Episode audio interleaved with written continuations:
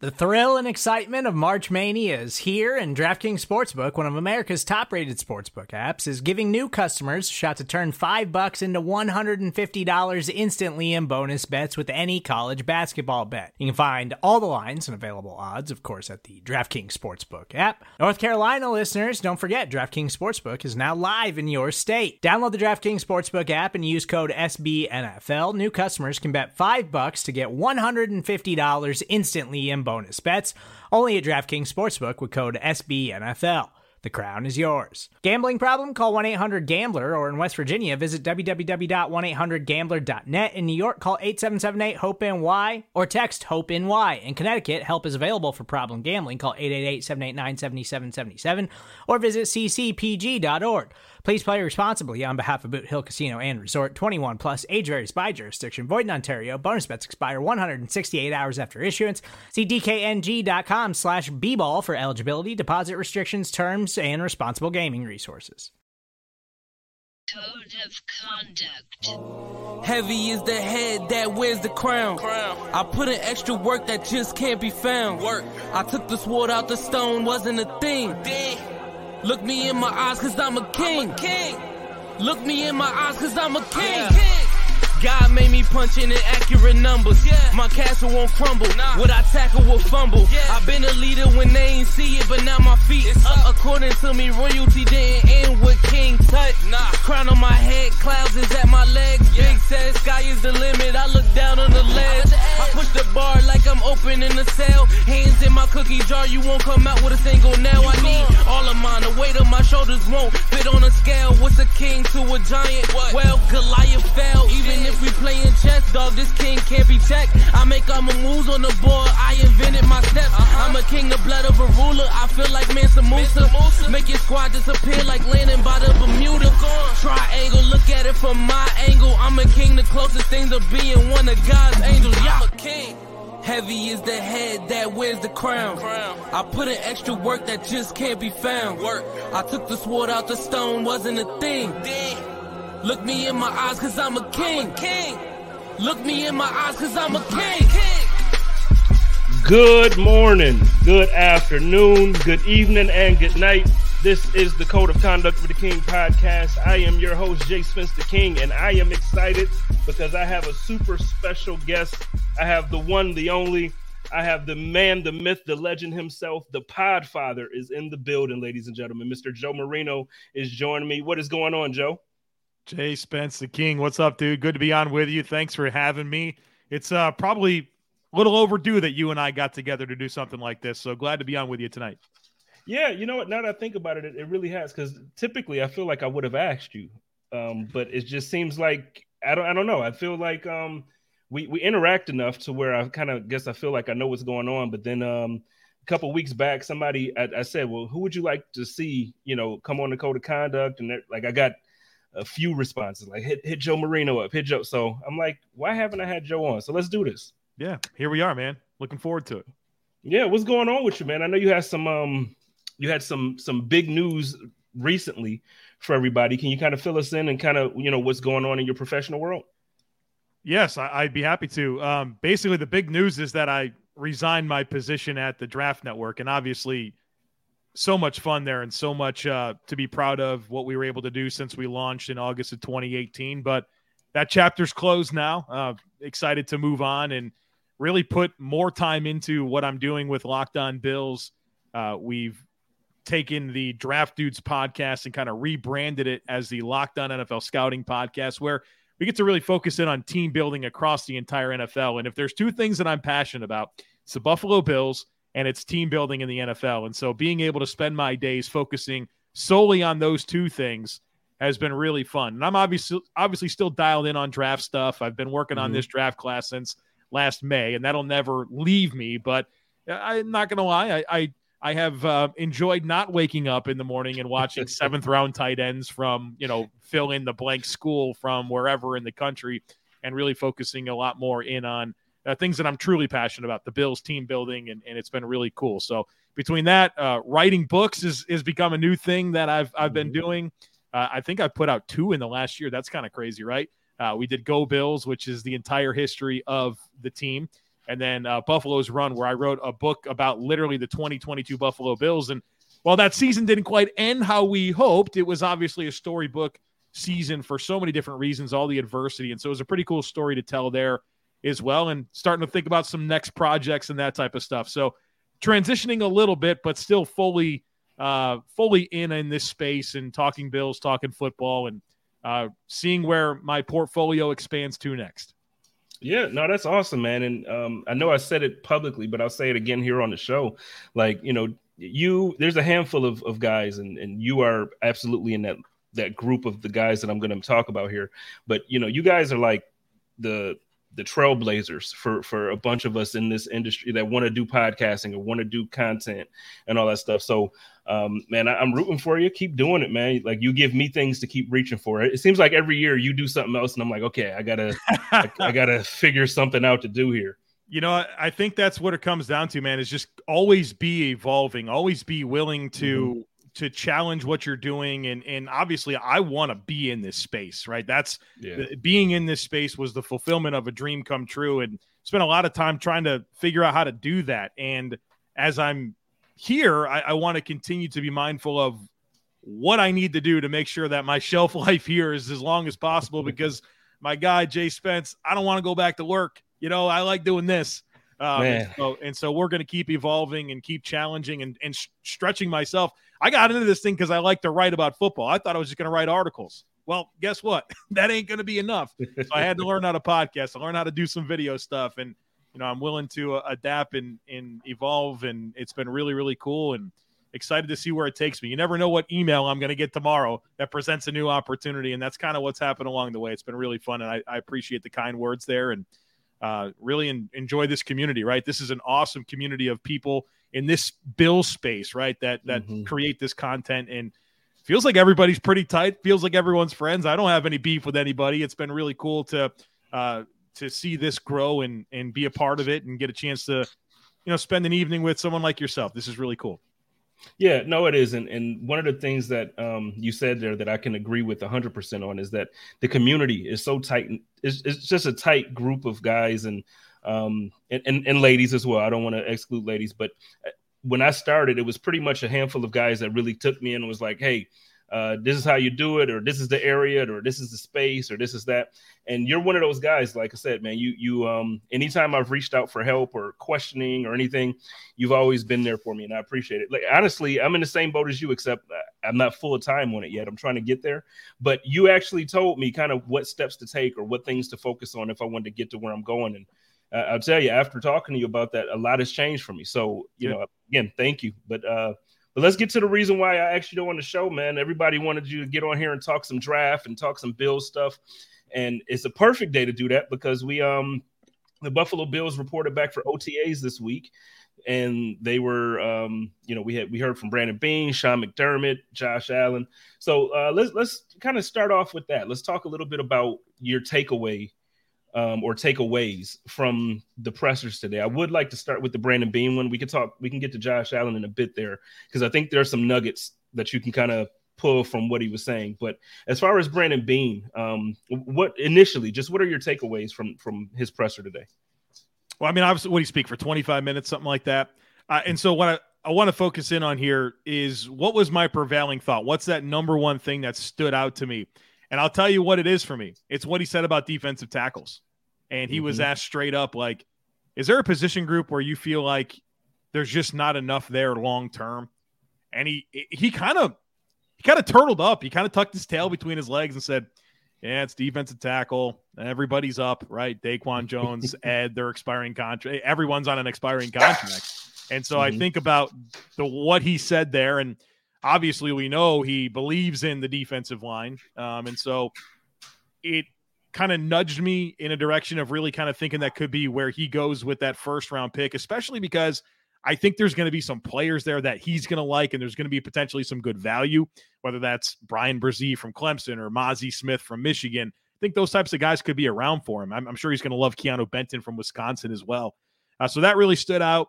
Um, he was pretty candid about, hey, we've got less first round grades than we did last year, right? And, and we knew mm-hmm. that at least he told us that Kaiir Elam was the last first round grade, which inspired them to move up a little bit.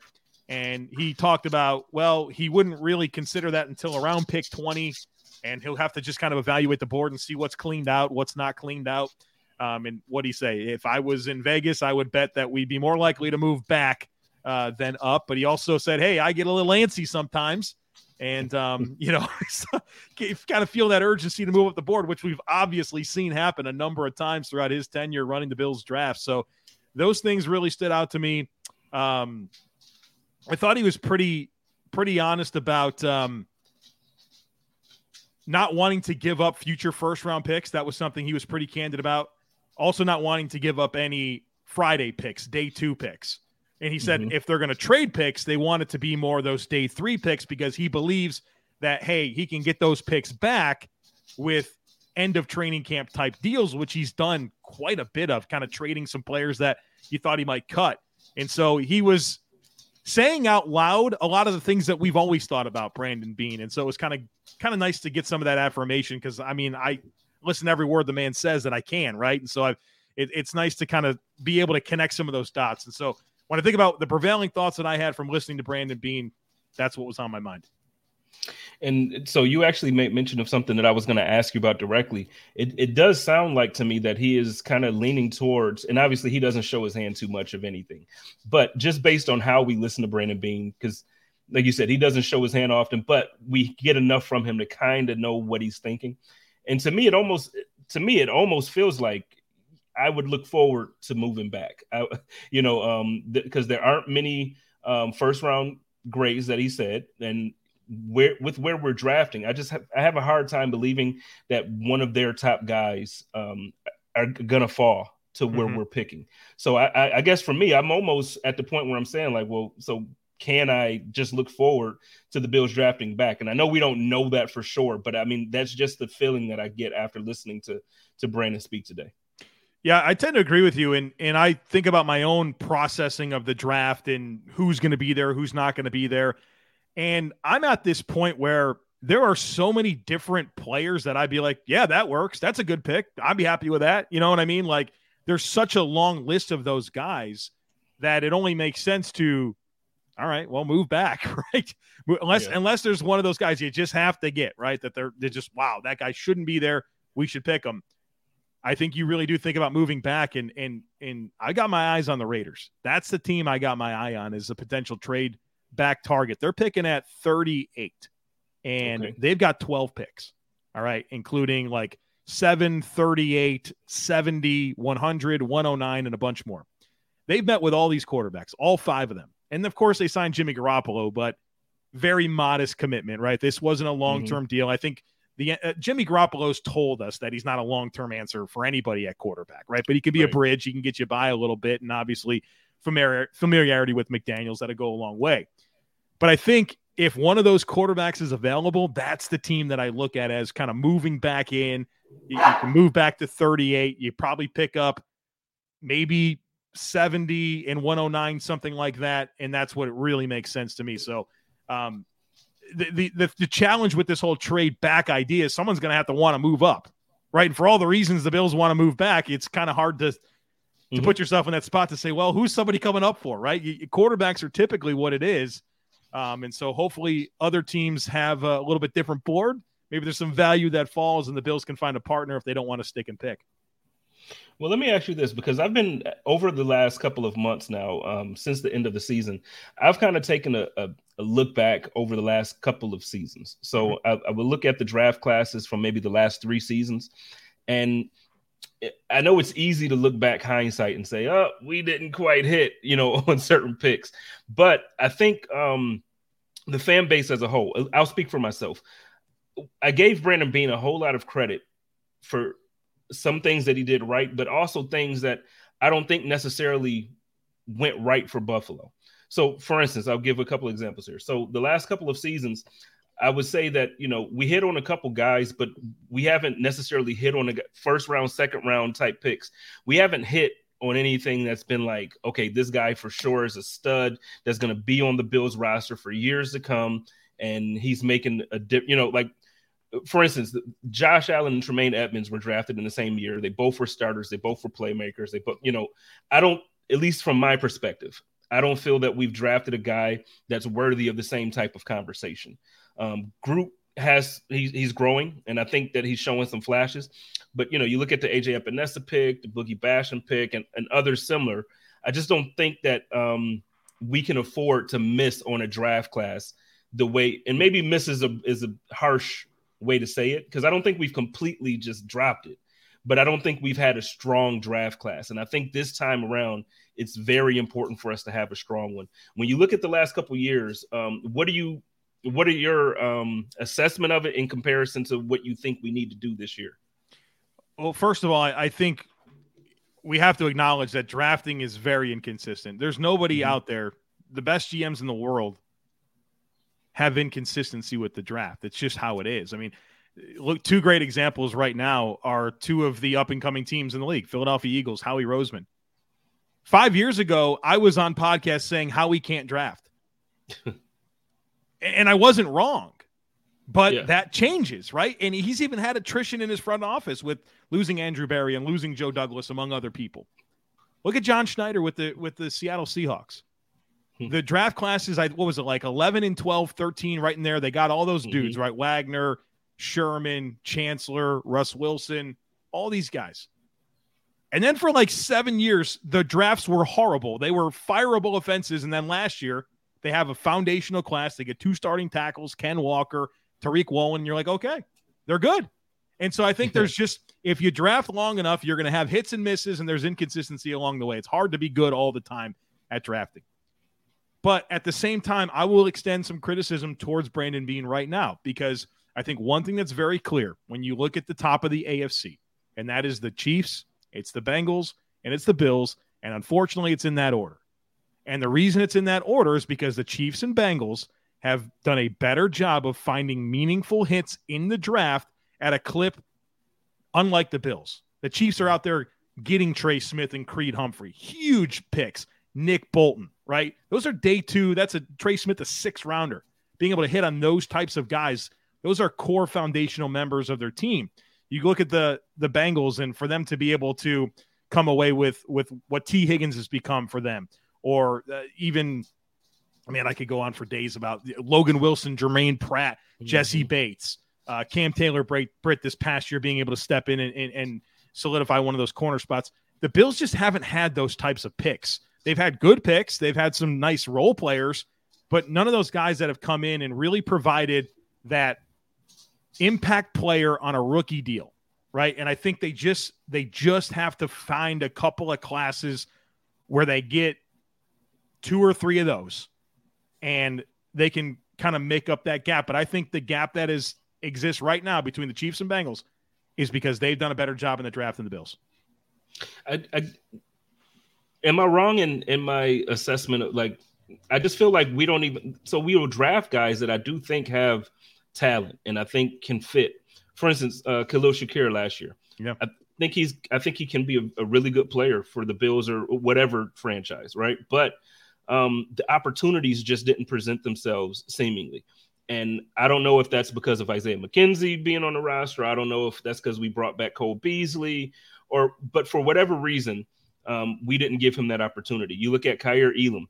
Uh, we drafted him first round pick, and Trey White was out half the season, uh, still recovering from his ACL tear. We had games that we didn't use him. Um, is it is it more of a philosophy thing that is just like you know we would rather just wait to use our rookies and we want to develop more or um because um, i just i guess i don't understand why we draft these guys with the type of talent we draft them with and we refuse to put them in game situations. The bills appetite for playing rookies has evolved throughout the build right? I mean you go back early 17 18 19 those guys were playing all the time right? They were they were they were immediate starters and, and to an mm-hmm. extent, that's happened. Like Greg Rousseau, I mean, he was day one starter for this team.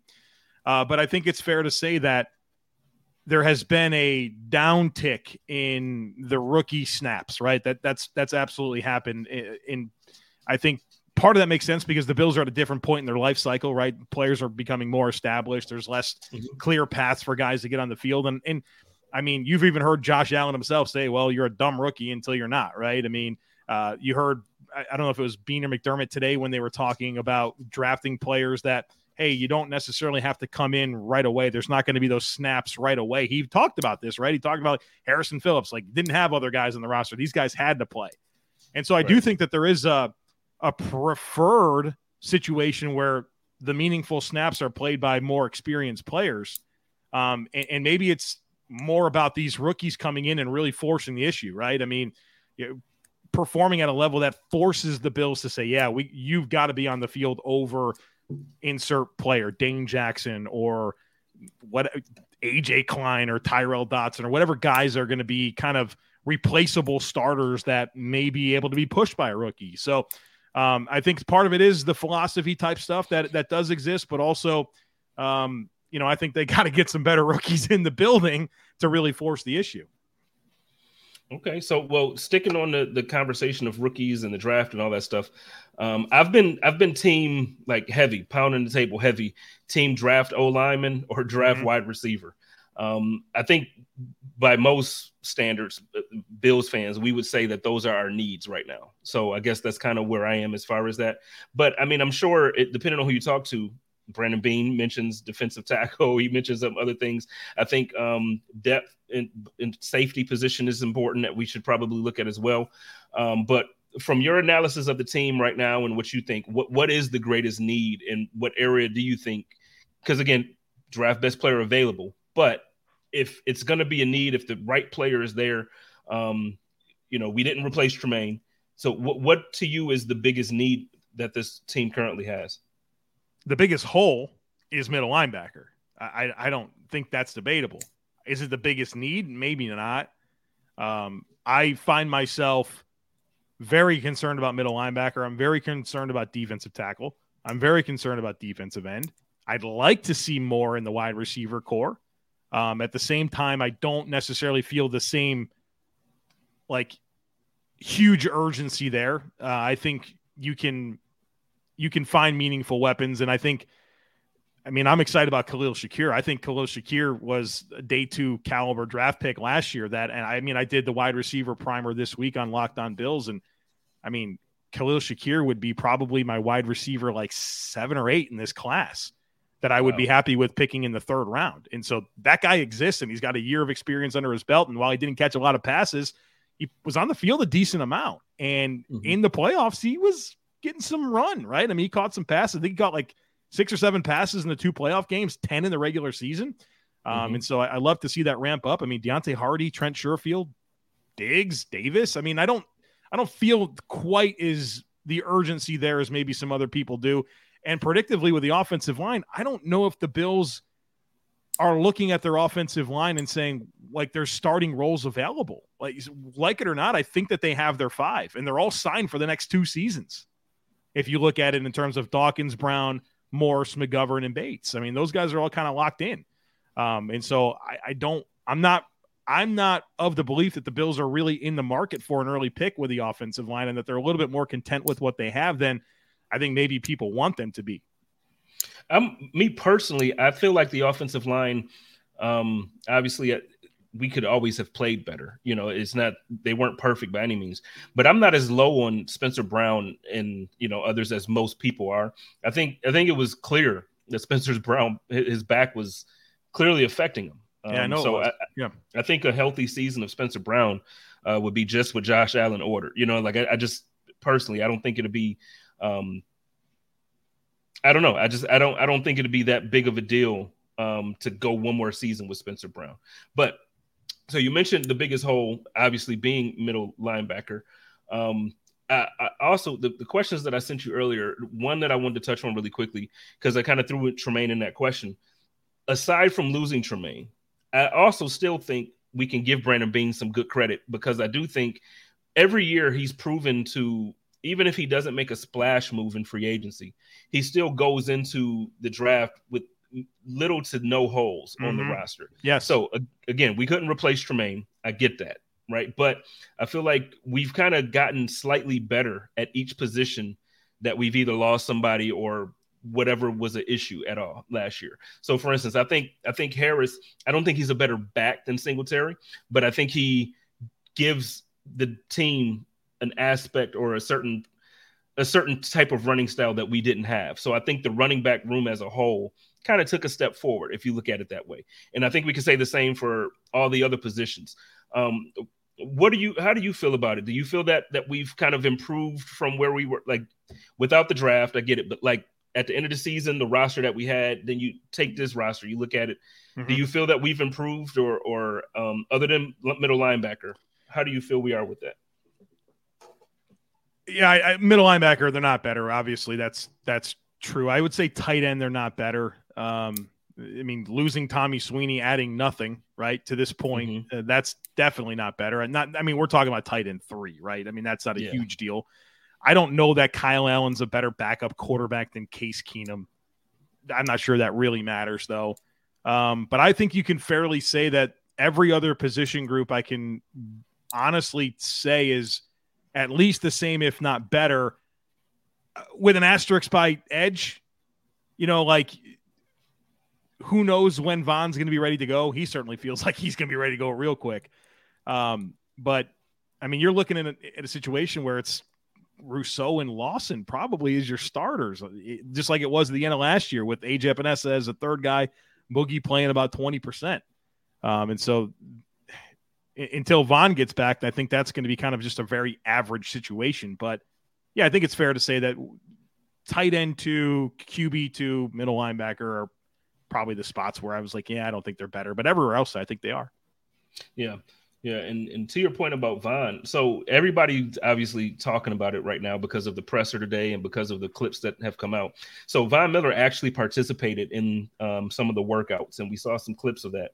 I, I, for one, I'm not a doctor. I don't have any communication with the team doctor, but I just find it difficult to believe that he's going to be ready for the start of the season. But that's yeah. it seems to be like an expectation uh, that's yeah. floating out there. Um, what are your thoughts on that? Because I, I, feel like I would be a whole lot more comfortable if they were talking about like end of October for fun.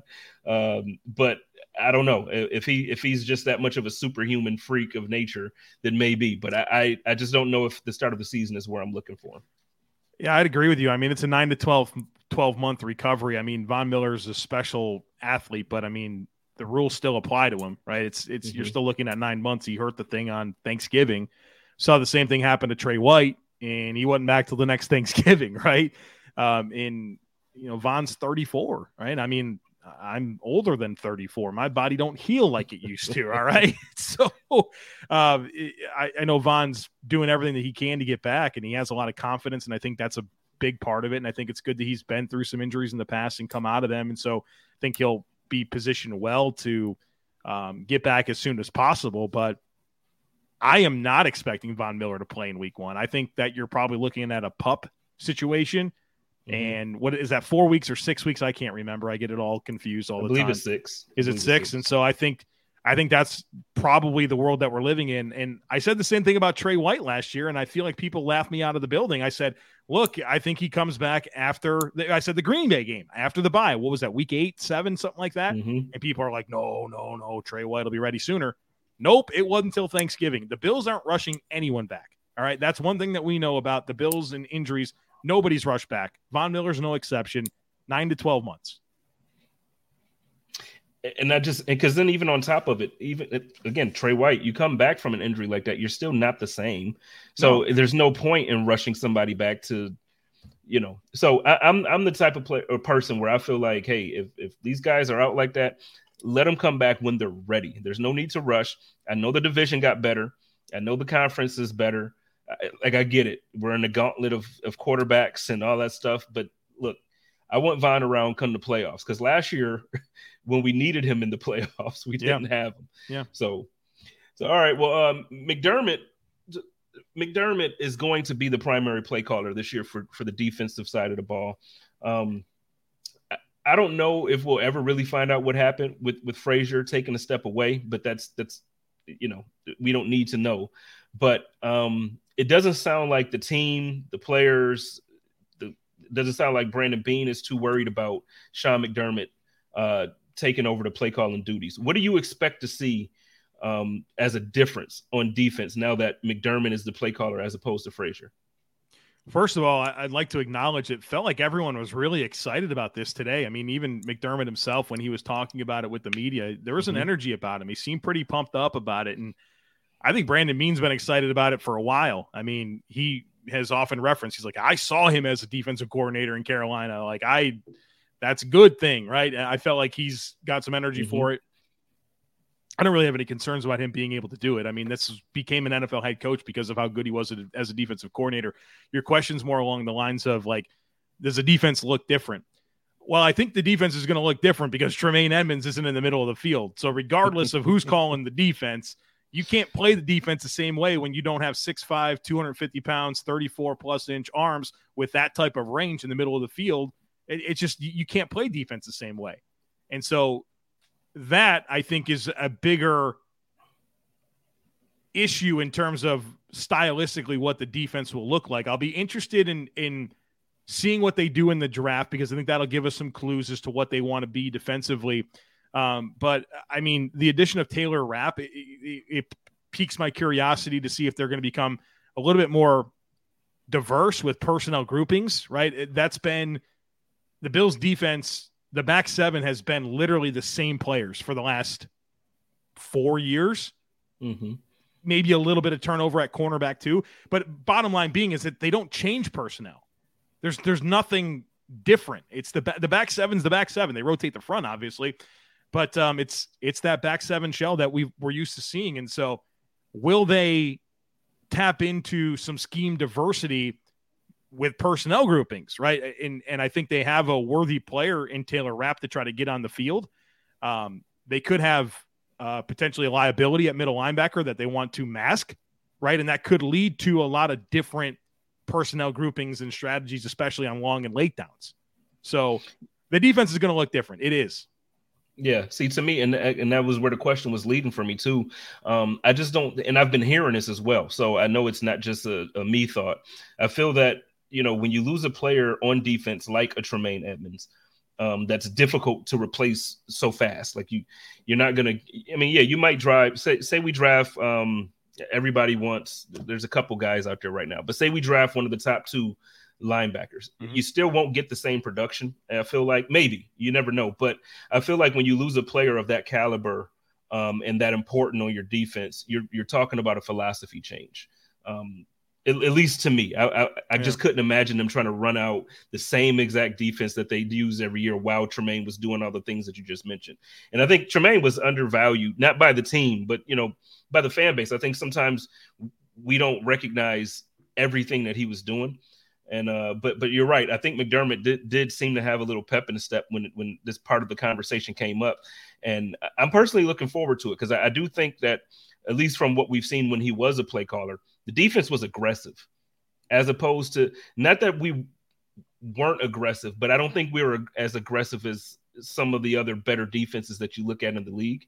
Um, I, I think we kind of we're aggressive in our spots, but I think McDermott's the type of person where he's just aggressive, at least from what I remember. Um, do you do you see that, or did you see that in the past as well from McDermott? Yeah, and listen, I think whenever we talk defense and being aggressive, I think there's a misconception that just means he blitzes a lot, right? There's ways to be right. aggressive on defense. It doesn't mean you just blitz all the time. It's being tighter with your coverage shells. It's being willing to play up in the face on of guys on the line of scrimmage and create jams and, and create more uh, timing disruption. It's being willing to uh, have some muddy fronts and, and really put a bunch of bodies in the line of scrimmage and drop some and send some, right? It's it's disguising where the car, the the pressure is going to come from a little bit more creatively and, and keenly understanding your opponents and their protection schemes and how they like to slide protections and what you can do to make them wrong. Right, that's the type of stuff that I think Sean can really bring here. And, and I I have a lot of respect for Leslie Frazier and the in the run that he had in Buffalo, but I'm also somebody who kind of believed that he ran his course to an extent um, because of just those playoff losses, right? I, I, put a lot of that on the defense and, and a lot of it um, stylistically how they chose to play the game. And so I'm hopeful that um, McDermott can learn from some of that and tap into some of his aggressive tendency that really comes from his knowledge of the game, his knowledge of opponents' tendencies, and really, really forcing offenses to play differently. I think that was one of my biggest frustrations with uh, the Bills defense It's been very, very good. Is it? I don't feel like they did enough to take away certain things and make offenses play the game differently. I think they wanted to do that. I don't know that it was very effective. And so taking away that primary thing and forcing offenses to play differently, right? They say if you're right-handed, make them play left-handed. I want to see more of that. And I think Sean's history, uh, at least in Carolina, that's what we can go back to, uh, gives us some hope that that will be the case. All right, I'm looking forward to it. Before we move on to some of the um, the good fun stuff that's happening around the league as well, I got a quick message from my man Buffalo Freddy. Okay, here's the deal. I know as Bills fans, we wait all year for the fall and the winter so we can go to the Bills games. I get it. Trust me, I do. But let me tell you why this time of the year is elite. It's party time. And we're going to party for so many reasons, whether it's a graduation party, a birthday party, family reunion, or just because it's Saturday and the weather's perfect. Here's the thing my guy, Buffalo Freddy, has everything you need to make your party the best party of the year. We have everything from chairs and tables to premium tents, water slides, wet and dry bounce houses, and so much more. And that's not all. The best barbecue catering in Western New York has you covered, whether it's a small party or a corporate gathering. Buffalo Freddy Barbecue Catering makes everything easy for you. Rentals and bookings available now at www.buffalofreddy.com or you can call 716 4 Freddy. That's 716 437 3339. Remember, for all your party rental needs, just call 4 Freddy. All right. So don't jump through too many tables, especially if you got dance tables. But so uh, around the league, so um, I'll I'll keep it to start off. I'll still keep it centered, really centric on Buffalo. Um, the conversation around DeAndre Hopkins kind of faded away a couple weeks mm-hmm. ago. Um, now I live in Phoenix there was absolutely some chatter. I can promise you, and I know you wouldn't, you know as well. There was absolutely some chatter. I don't know if it's just that the Bills inquired and then people got excited. I don't know if it's that there was a back. I don't know, but I'm telling you, um, everybody that I've become business friends with out here, uh, there was a lot of chatter a couple weeks back when all that stuff happened. Then it died down really quickly, and um, he was interviewed. Hopkins was interviewed, and he mentioned that or he gave body language to say that the Chiefs and the Buffalo Bills would be two teams that he would be interested in going to. And now it seems like, at least from the fan perspective of things, chatter is back. Um, realistically, I don't know if we can obviously fit his contract and make that thing work, but realistically, um, how how much of this is just noise before the draft, or how much of this should Bill fans really be paying attention to? Well, I don't think DeAndre Hopkins is going to play for the Arizona Cardinals next year. And dude, I know you live in live in Phoenix and and all that, but that's that's that's a bad football team. That that's a it's bottom a, three roster in the NFL, right? And and horrible. it's a tough. It's it's a it's got to be a tough. It's got to be a very tough stretch to be a Cardinals fan, but especially next year where your starting quarterback. I mean, he tore his ACL what later in the season. He's mm-hmm. who knows when he's going to be available. I mean, you got a new GM, and that's probably for the good, but there's a roster reset that's part of that. Uh, you got a new head coach in Jonathan Gannon that I think was an underwhelming hire to say the least. And I think the coaching staff that he's assembled is concerning to me. It's very inexperienced. Um, and that roster, just what are the building blocks? I mean, really, what are the building blocks on that roster? They, are tough to find. Um, they're in trouble. And and DeAndre Hopkins at 30 years old is not going to help that football team. Mm-hmm. And so the way that he can help the football team is through two different things. One being a trade where they would get something for him, or also releasing him and getting some cap savings so they can move their team forward. Uh, so I don't think he's playing in Arizona. And so whether it's a trade, whether he's cut and signed somewhere else, um, I think that'll happen. I think he's going to be on the move. And we see this all the time where there's a name that's floated out there a few weeks before the draft or a month or so before the draft. And you get excited about some of the possibilities, and then nothing really happens. But then on draft day, it happens. And so I, I, I don't know. Maybe by the end of next week, Hopkins is on a different team. Um, but I, I think the big holdup is obviously Arizona wants to get as much as they possibly can in a trade, and the rest mm-hmm. of the league's like, we're not going to pay you that. Like Brandin Cooks just went for a five and a six. We know you have no intention of keeping him. You're not getting a two. And so as soon as Arizona comes to grips with that, I think you'll see some movement and, and potentially er, as early as the end of next week. Now, I've been debating with a lot of people about this because some people think that he's not as um, efficient of a player or not as good of a player as he was. I do think he obviously the older you get, you you know, you lose a step here or there. But uh, I'm gonna tell you from what I see up close and personal when I go to these Cardinals games, it's not Hopkins that's the problem. Um, do you do you still view Hopkins as a maybe obviously not a top three wide receiver because you have certain guys that are doing it just on different levels right now. But um, how do you view him as far as his production and what he could bring to a team like Buffalo? Yeah, I watched three games of his last year uh, whenever this conversation really ramped up so that I could speak to the skill set and what he showed on tape. And um, I know the production hasn't been there the last two years, whether that was because of the suspension and then he had a, the, was it an MCL injury uh, two years ago, if I'm not mistaken, that caused yep. him to, to miss some time. Uh, so the production hasn't been there like it was for the, like the previous seven or eight years. Uh, but the skill set looks good to me. Um, and, and it's a skill set that I think ages well he's never been a guy that's been reliant on athleticism, right? He's always mm-hmm. been a little bit lacking in terms of the explosiveness. He wins because of route running, right? I think he's very good at finding leverage, maintaining leverage, and being available. I think he's got maybe the best hands in the league, certainly like top two, top three, ball skills, body control. Those are things that those are the reasons why he's been an elite receiver in the NFL. And I think that will age well. And I don't think he's going to play like five more seasons at a high level, but can he give you two or three? Yeah, I think he can. And as we potentially think about him being with the Bills, I really like the skill set because of I think it's very different than anything they have. I think it's everything that you have in Gabe Davis vertically, but also with the better better route running to the short to intermediate areas of the field and more consistent hands. Um, and so I think Hopkins may have to embrace more slot reps, but I think he can still be a very meaningful, productive receiver in the NFL for the next two to four seasons. I think I, I, think even if we were to again, I'm always hoping that the Bills can pull some stuff through. But I mean, I, I think if the Bills were to get somebody like him, I wouldn't even mind seeing Diggs in the slot a little bit more.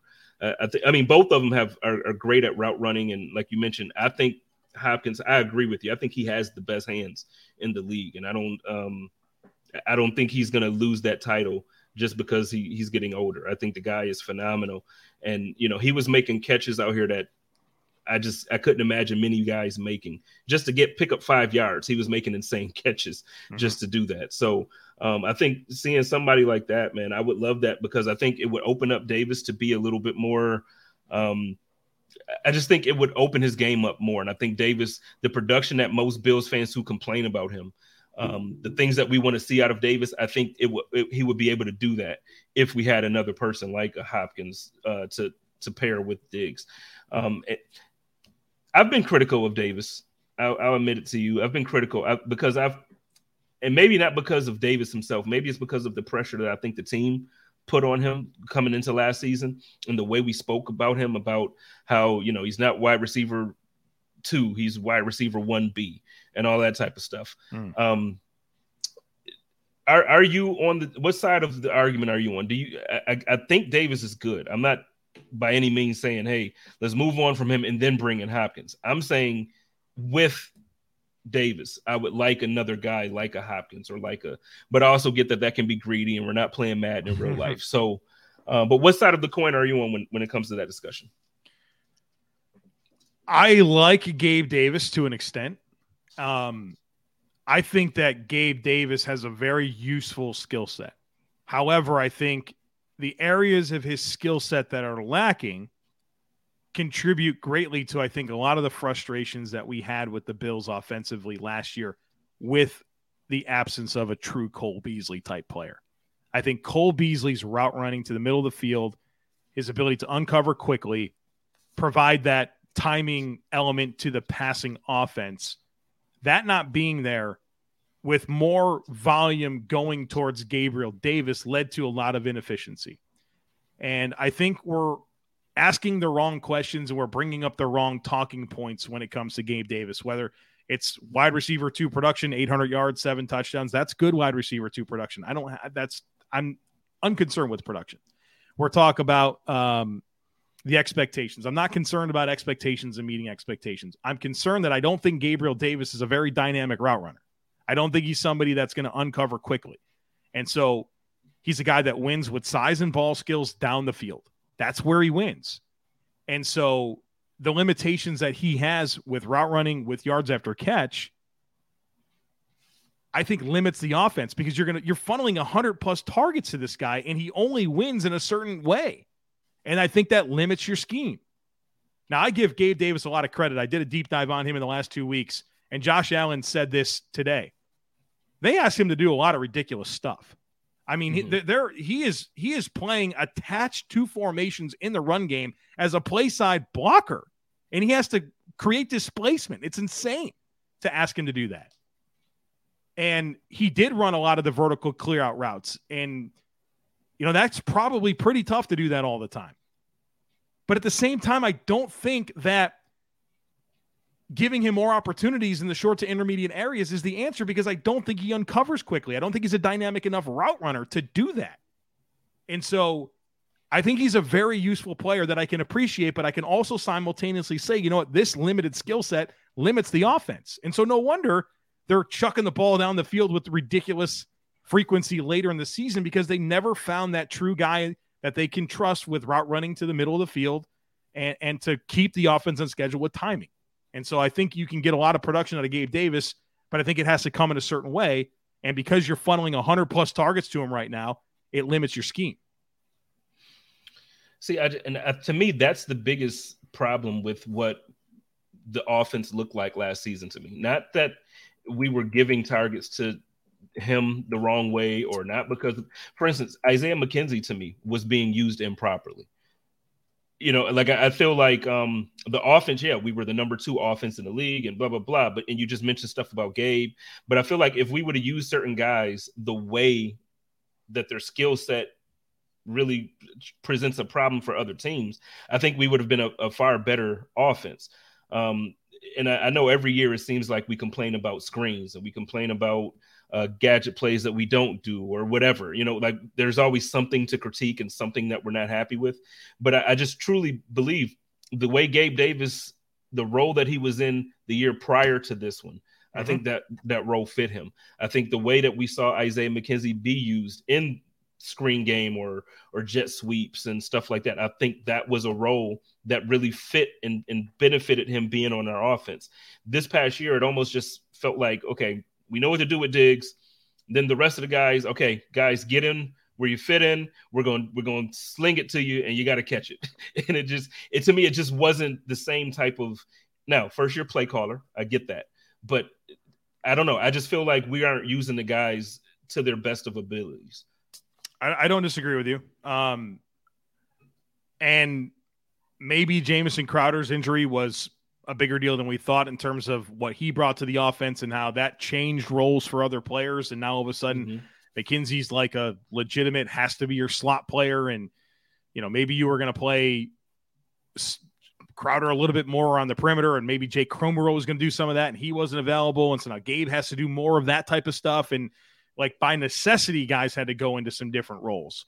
Um, but I, I, see a comment here uh, from John that nobody complained about Gabe when we had Emmanuel Sanders. I think that's a great point. That speaks to exactly what I'm talking about. Emmanuel Sanders is a route runner. And because he's a route runner to complement Diggs, you can use Davis in those ways where he's really effective. And so mm-hmm. that's what I'm looking for. You got to have that type of guy to really get the most out of Gabe Davis. But that's where I get uncomfortable. I don't want that. I don't want my wide receiver too to have to have be dependent on all these other things being true for them to get the most production. And so that's where I get hung up on Gabe. To me, he's he's just not a player that I'm thinking about targeting 100 times. But, but right see, now that's have, the role that he's in. Well, but then you have guys like Beasley and Josh and um Diggs, you know, like you have the, and I get it, they're teammates, so they, in a way, you would think they have to co-sign this guy, but they come out and they're like, no, this guy is, you know, Diggs called him a his, he said his ceiling is wide receiver one. Uh, Beasley said yeah. that, you know, he's not going to get any worse, he's only going to get better, and you shouldn't talk bad about him because um, the reason why his drop rate was up was because of the type of catches they were asking him to make, and you know, so it's like there's there's a lot of there's a lot of conversation to defend him.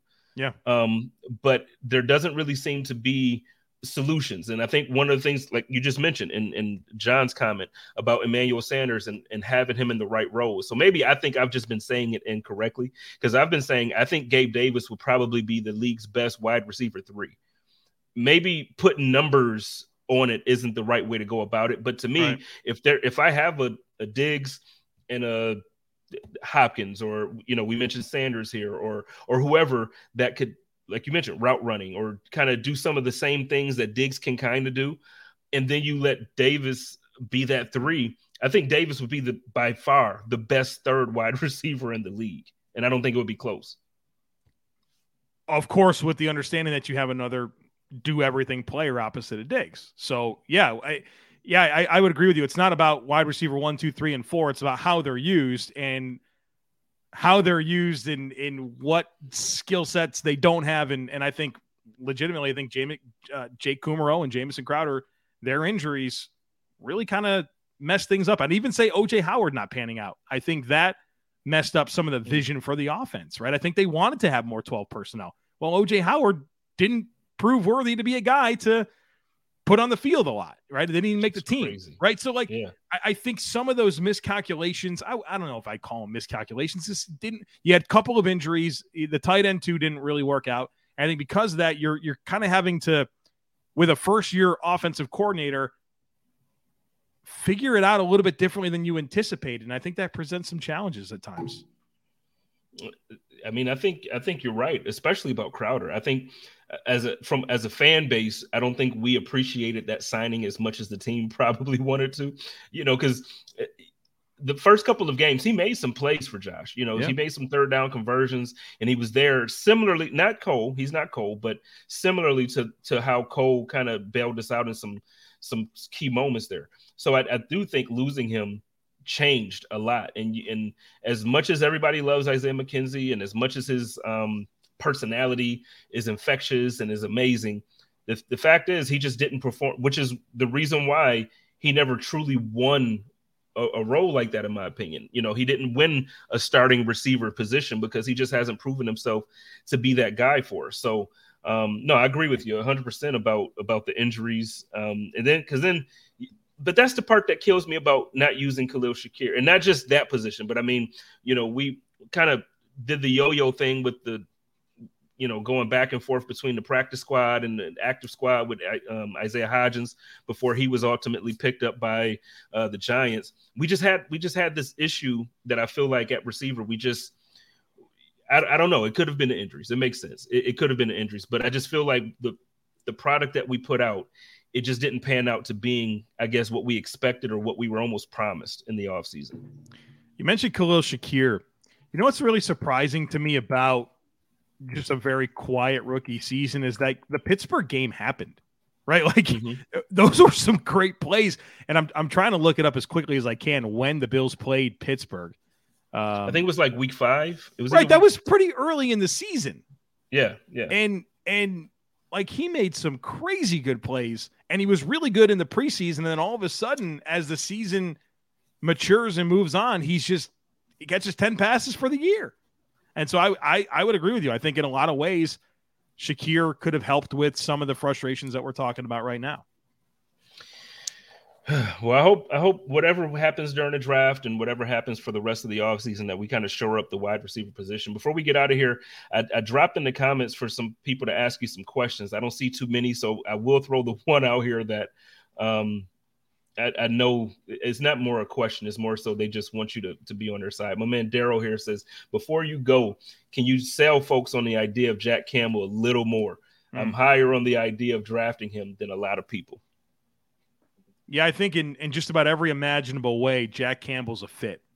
Um, whether it's going to Iowa and, and being a high impact player, right? A two time defensive MVP, a consensus All American. Defensively, Iowa's been really, really good for the last two seasons. Um, and you heard Sean McDermott today talking about how important the communication piece and the leadership piece is for the Mike linebacker role. And he he's done that at Iowa at a high level defense, a very disciplined, good defense. Um, so obviously very accomplished on the field. I mean, he's got great size. He's got great athleticism. He's uh, he won all the coaches appreciation awards from Iowa. Stand out in the classroom. Um, working out with Luke Kuechly right now. I mean, that's Mhm. pretty cool, right? I'm sure that there's been some nice intel through that. Uh, Sean McDermott kind of wink winked at that when he was asked about it today during his press conference. But I just think from every aspect of the player in terms of leadership, intangibles, size, athleticism, production, it's all there. And there's some belief that he's a reach at 27. I don't think so at all. I, I was Kyle Crabbs, who I've been doing this work with uh, since 2013. He he did Jack Campbell evaluation yesterday. He goes, Joe, he goes, he ain't getting to Miami at 51. He goes, he said, he said, he said, he said, Jack Campbell's probably gonna be like a top 25 player on my board. I mean, I, I don't I don't know why he's not universally loved as a prospect. I just maybe that's just how scouting football players goes. Everyone has different opinions and comes away with different things. But I think the package is is just really, really on point for what the Bills like and need and want. I think for me, and I'll be honest about it for me, I'm not as um so obviously I think we we share a similar love and passion for the game and everything, but I get a little more in my feelings about stuff. So when the Bills lost Tremaine, I was just like, you know what? I don't want my heart broken by a linebacker ever again. No, but I, I just didn't want to have the conversation anymore. It's just like, you know, okay, so what? You think it's just that simple to to Yeah. draft a, a replacement or what? So I got upset about it. We got another question from my man Sam here. He says this is a make or break. We kind of touched on this a bit, but he said this is a make or break season for Spencer Brown. What is a fair way to judge how he plays? What should we look for this season? consistency is what we're looking for. We know physically Spencer Brown has everything you could want in an offensive tackle. And he's had a really challenging last three years where in 2020, the guy's football season was canceled, right? He only played two years of football at Northern Iowa, played tight end in high school. And so he goes and is winds up being a starter in week four as a rookie for the Bills at right tackle. And he did so after not playing football the year before. Um, and then he has injuries as a rookie and, and has a back surgery in that offseason. And he never really had an offseason because he was rehabbing from a back surgery the entire time going into his second season. I mean, he wasn't ready to go until just before that Rams kickoff game. And I know I can tell you with confidence that he was concerned about being able to absorb power and you know how that back was going to hold up. And it took him some time. And, and he never really got himself ready to play his second season. And so obviously I am concerned about the way that he's played. He has to be a better football player, but there's plenty of reason to believe that with his physical talent in terms of size and athleticism, the experience that he does have, and now that he's fully healthy entering this season, that Spencer's prepared to be the best version of himself. Now, I, I mean, he needs competition. I don't think he's handed that right tackle job, but I think he's the leading leading candidate. And I think the Bills want him to be their right tackle. Okay, yeah, I, I think they love him, you know, and I think I, I agree with you. If he if he pans out, I mean, this is perfect for them. They want him to pan out. They want him to need him to. there. That's what we're talking about, right? With it earlier, we're getting into the Chiefs and, Mhm. and the Bengals. They've had those types of guys. Yeah, yeah, for sure. We have one more uh, before we get out of here from my man Chris Jenke, the real Chris Jenke. He has a draft crush on Mazi Smith and wants to Yeah, know, me too. um, you know, how he might fit on this Bills team if they draft him. Man, Mazi Smith can fit on any defense. This dude's a monster. I love Mazi Smith. Like 330 pounds. I mean, just an insane freak of nature in terms of athleticism and size. He's a wrecker, man. Um, I think he could play the one. I think he could play the three. Um, he's going to own his space in the middle against the run and really overpower people. He's got unbelievable power in his hands and a firm anchor, but he's explosive. And I know that you're not going to get excited about the sack production that he had at Michigan. I don't care about it. It's about skill set. It's about tools. It's about developing them. And I think he's got everything necessary to be like a, a DJ Reader type impact defensive lineman at the next level. Would absolutely love him in the first round. I would love to. I- I just, I just want us to get an impact guy. So, like, I don't care if that, so if that's at linebacker, fine. If it's at defensive tackle, fine. Like, I don't. At this point, this is the first year I'm going into the draft, and I'm like, you know what? I really don't care who we take in the first round. Get a good player. I just want to get a Yeah. good. I, I just need a good player that, um, you know, we we have on a lower contract for a few years, but he's making some some just making some noise. Like we we need that. I just I don't know. I, I just feel like we really really need that. So, uh, Podfather man, I appreciate you taking the time out to do this with me. Uh, Buffalo Rumblings, you know we love you. You know we always love you. So. Um, if you want to let everybody know what you got going on or got coming up, to, they can be on the lookout for. Yeah, appreciate that, and all love here for the Buffalo Rumblings. Got a lot of uh, friends on the network and have been on a number of these shows, so it's good to be on this one. Uh, if you want to keep up with the work, you can follow me on Twitter at the Joe Marino. Daily podcast on the Bills, Locked On Bills. Also, daily podcast on team building across the NFL, Locked On NFL Scouting, and that's what we got going on. All right. Well, you know how we do it over here with Buffalo Rumblings podcast and Vidcast Network. It's your boy Jay Spencer King. Y'all love each other, take care of each other, and live in peace. And as always, stay positive, test negative, go Bills. Code of conduct.